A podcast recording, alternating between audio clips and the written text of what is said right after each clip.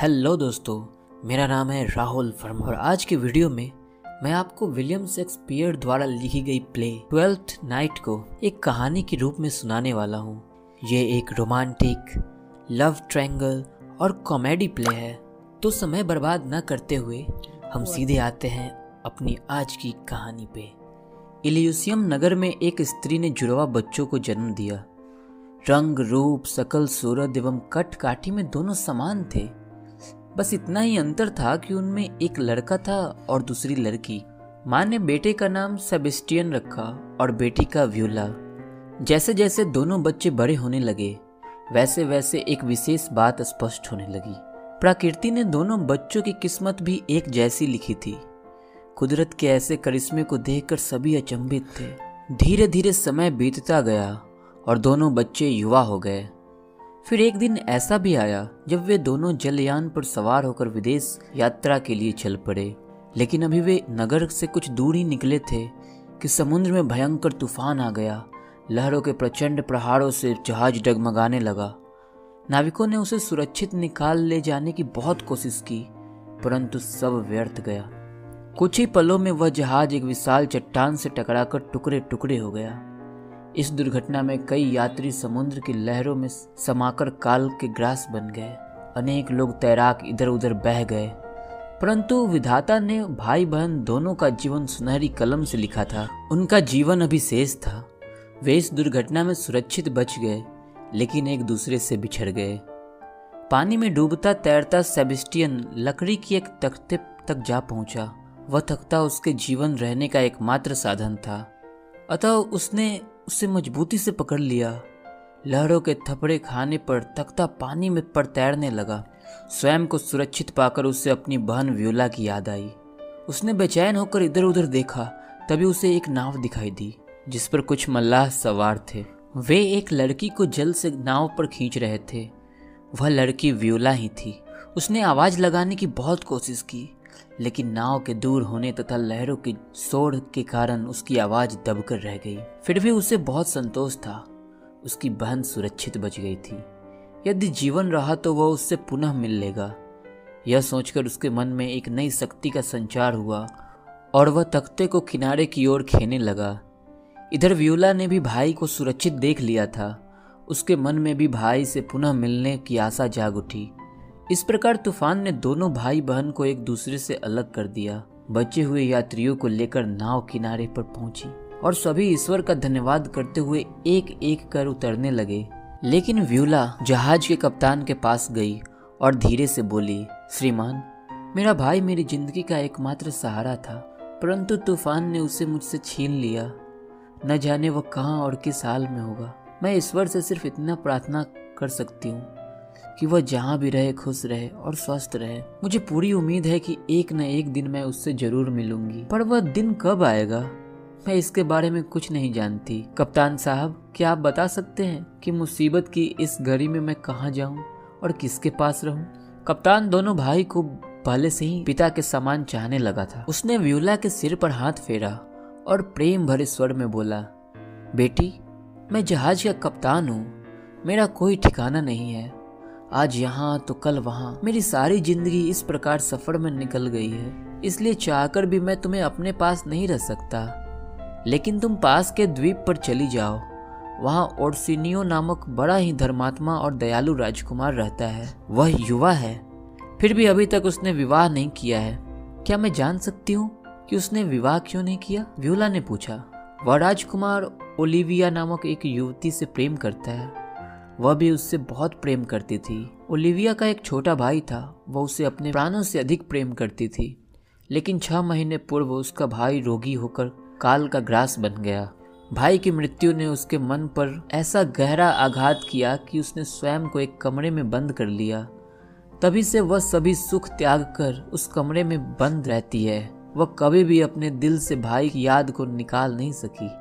यही कारण है कि वह न तो किसी से मिलती जुलती है और न ही स्वयं पर किसी पर पुरुष की छाया पड़ने देती है।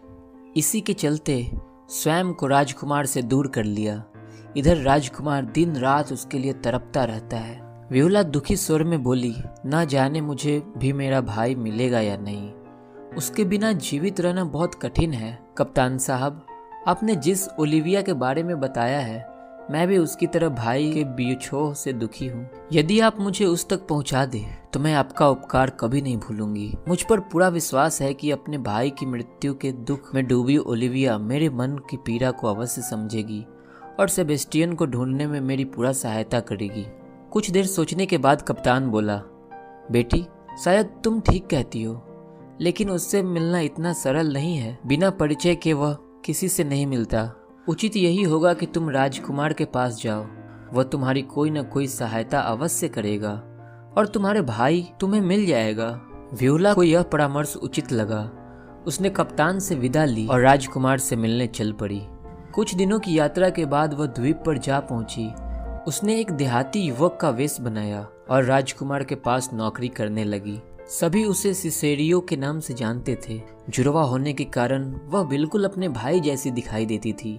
ऊपर से पुरुष वेश ने उसे पूरी तरह से सेबेस्टियन की तरह बना दिया था। चूँकि वह प्रत्येक कार्य में निपुण थी, इसलिए शीघ्र ही उसने अपने सेवा भाव से राजकुमार का मन जीत लिया।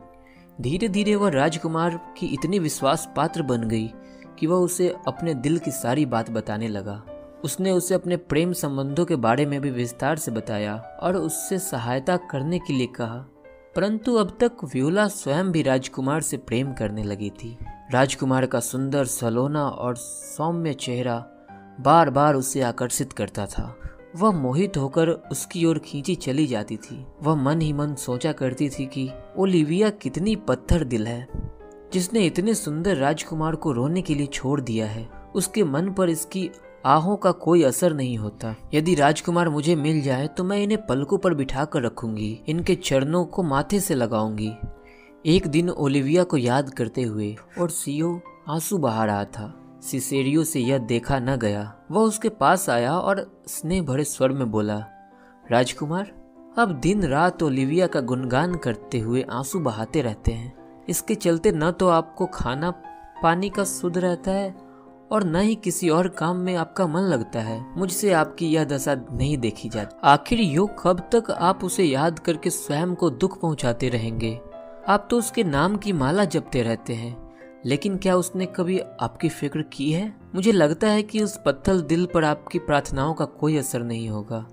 राजकुमार तरपते हुए बोला सिसेरियो शायद ईश्वर ने स्त्रियों का मन ही पत्थर का बनाया है। इसलिए उनका दिल दुख भरी आहों से भी नहीं पसीजता। एक और तो पुरुष अपना सब कुछ स्त्री पर न्यौछावर करके भी स्वयं को ऋणी मानते हैं। वही दूसरी ओर पत्थर दिल नारी को उनकी भावनाओं और जज्बातों से कोई सरोकार नहीं होता। राजकुमार के मुँह से स्त्रियों के लिए कठोर वचन सुनकर सिसेरियों का दिल तरप उठा। उसने पुरुष का वेश बना रखा था, लेकिन वास्तव में वह थी तो एक नारी ही। वह राजकुमार को बताना चाहती थी कि हर नारी का दिल पत्थर का नहीं होता।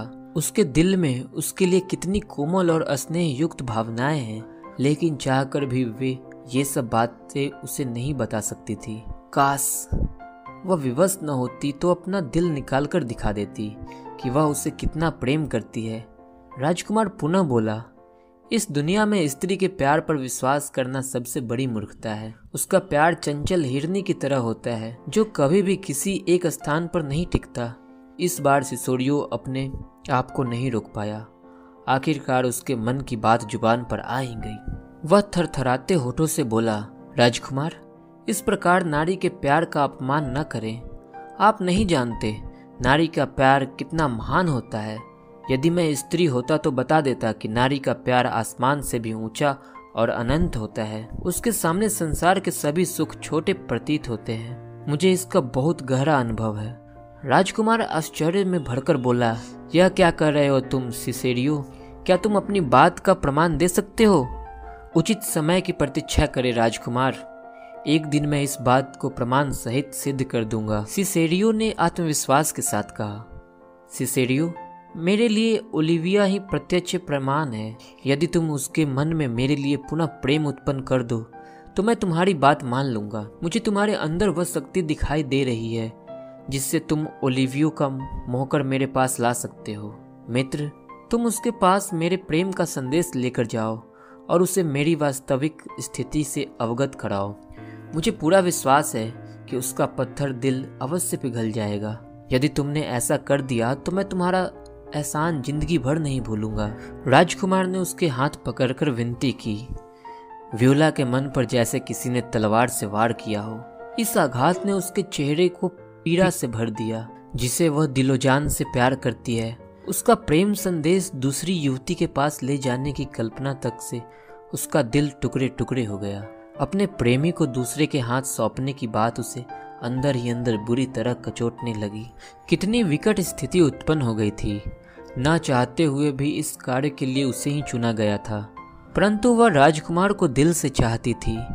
उसके लिए उसकी खुशी ही सबसे अधिक महत्व रखती थी। सच्चा प्यार भी वही होता है, जिसमें आप अपने प्यार की अधिक परिवाह करते हैं। इसलिए सीने पर पत्थर रखकर वह ओलिविया के पास जा पहुँची और राजकुमार की व्यथा बताते हुए बोली, राजकुमारी, वे आपके बिना पल पल मर रहे हैं। उनकी आँखों हमेशा आंसुओं से भींगी रहती है। उन्हें न तो खाने पीने का होश रहता है, न ही सोने जागने का। वे आपसे बहुत प्यार करते हैं। यदि आप उन्हें नहीं मिली तो वे ऐसे ही घुट घुट कर अपने प्राण त्याग देंगे। इसलिए आप उन्हें स्वीकार करके उनकी प्राण रक्षा करें। इसी में आपकी और उनकी भलाई है।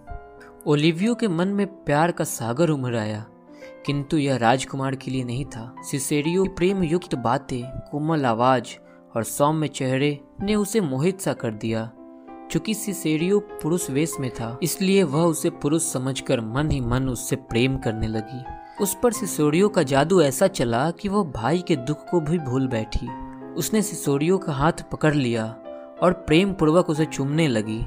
सिसेरियो ओलिविया के मन के भावों को समझ गया। उसने हाथ पीछे खींच लिया और पुनः उसका मन में राजकुमार की ओर मुड़ने का प्रयत्न करने लगा।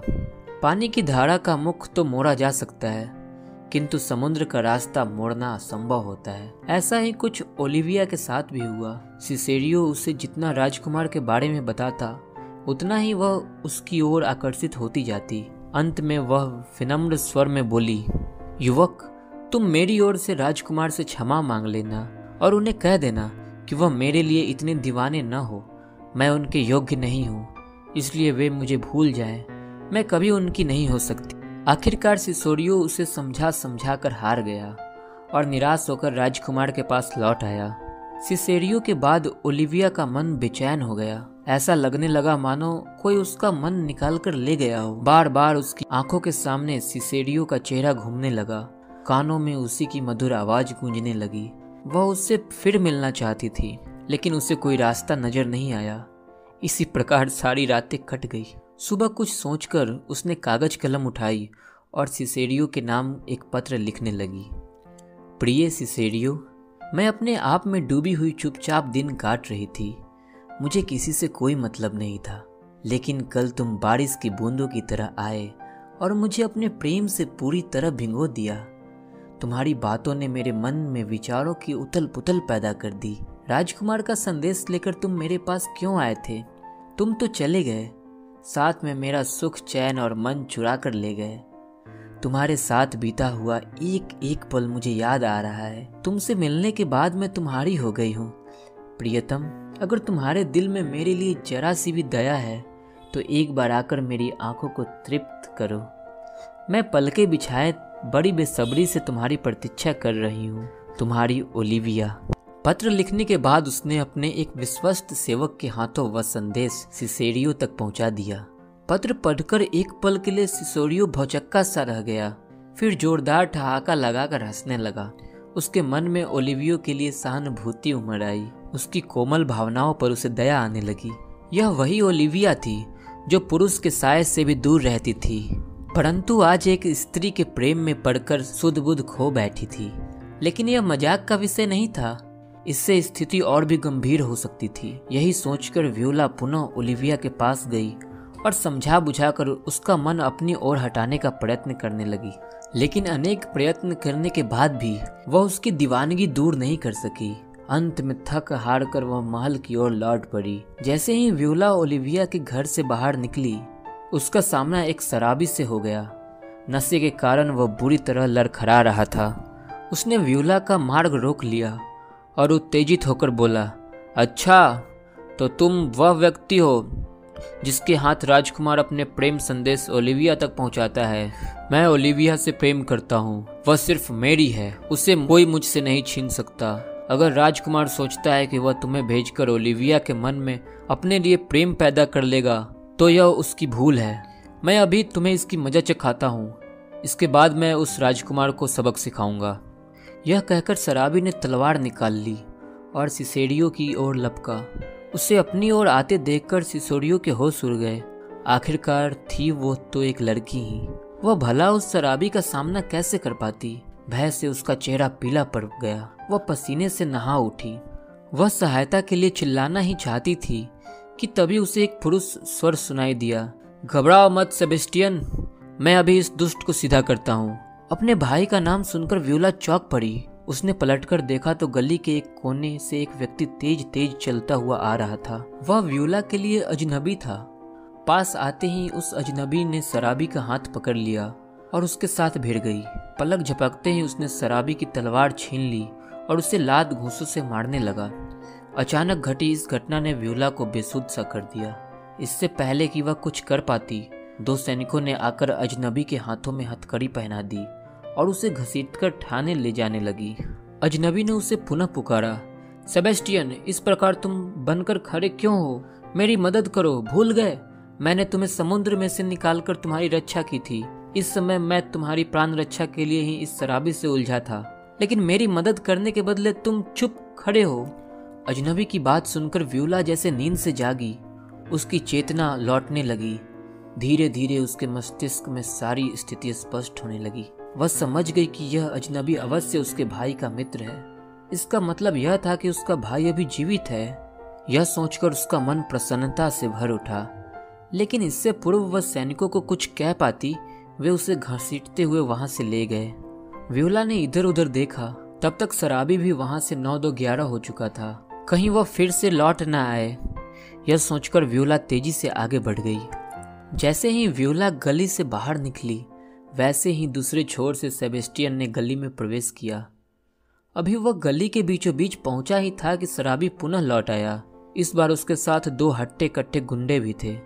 उसने सेबेस्टियन को व्यूला समझकर घेर लिया और उसे झरकते हुए बोला, तूने मुझे अपने साथी के हाथों पिटवाकर बहुत बुरा किया।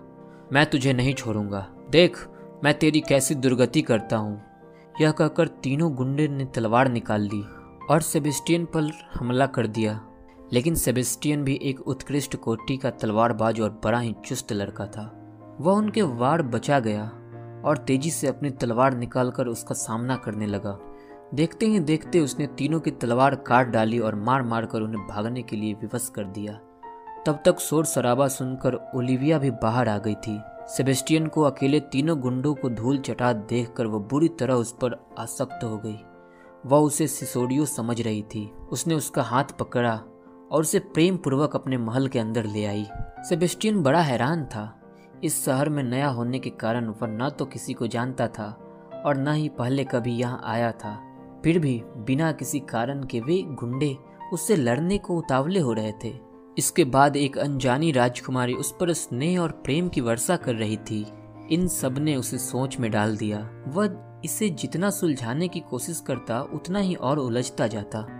धीरे धीरे ओलिविया के प्रेम ने सेबेस्टियन पर अपना असर दिखाना शुरू कर दिया। वह सोचने लगा कि शायद मेरी वीरता और सुंदरता देखकर यह युवती मुझसे प्रेम करने लगी है। उसका मन भी ओलिविया की ओर आकर्षित हो रहा था, अतः वह भी उसके प्रेम का प्रत्युत्तर प्रेम लगा। ओलिविया भी उसका व्यवहार देखकर आश्चर्यचकित हो रही थी। कुछ देर पहले तक सिसेरियो उससे दूर रहने की बात कर रहा था, लेकिन अब उसके प्रति प्रेम प्रदर्शित कर रहा था। उसमें यह परिवर्तन देखकर ओलिविया बहुत प्रसन्न हुई। अंततः सिसोडियो भी उसे प्रेम करने लगा था। उसकी मन की मुराद पूरी हो गई थी। उधर थाने में सैनिक उस अजनबी से पूछताछ कर रहे थे। तुम्हारा नाम क्या है? क्या करते हो? मेरा नाम एंटोनियो है। मैं एक जहाज़ का कप्तान हूँ। उसने शालीनता से उत्तर दिया। तुम उस शराबी के साथ लड़ाई क्यों कर रहे थे? वह मेरा मित्र सेबेस्टियन को मारने वाला था। उसे बचाने के लिए ही मैंने उस शराबी से लड़ाई की। अगर वह तुम्हारा मित्र था तो तुम्हारे पुकारने पर वह कुछ बोला क्यों नहीं? सिपाही ने अगला प्रश्न किया। एंटीनियो का चेहरा गुस्से से लाल हो गया। वह भभकते हुए बोला, जब वह समुद्र में डूब रहा था, तब मैंने उसके प्राण बचाए, उसे अपने जहाज़ पर शरण दी, उसकी सुख सुविधाओं का ध्यान रखा। आज भी उसे बचाने के लिए अपने प्राण संकट में डाले थे, लेकिन मुझे नहीं पता था कि वह मक्कार और कृतघ्न है। अब तुम क्या करोगे? मैं इस शहर में परदेसी हूँ। मेरा इरादा किसी को नुकसान पहुँचाने का नहीं है। मैंने जो कुछ भी किया, बचाव में किया।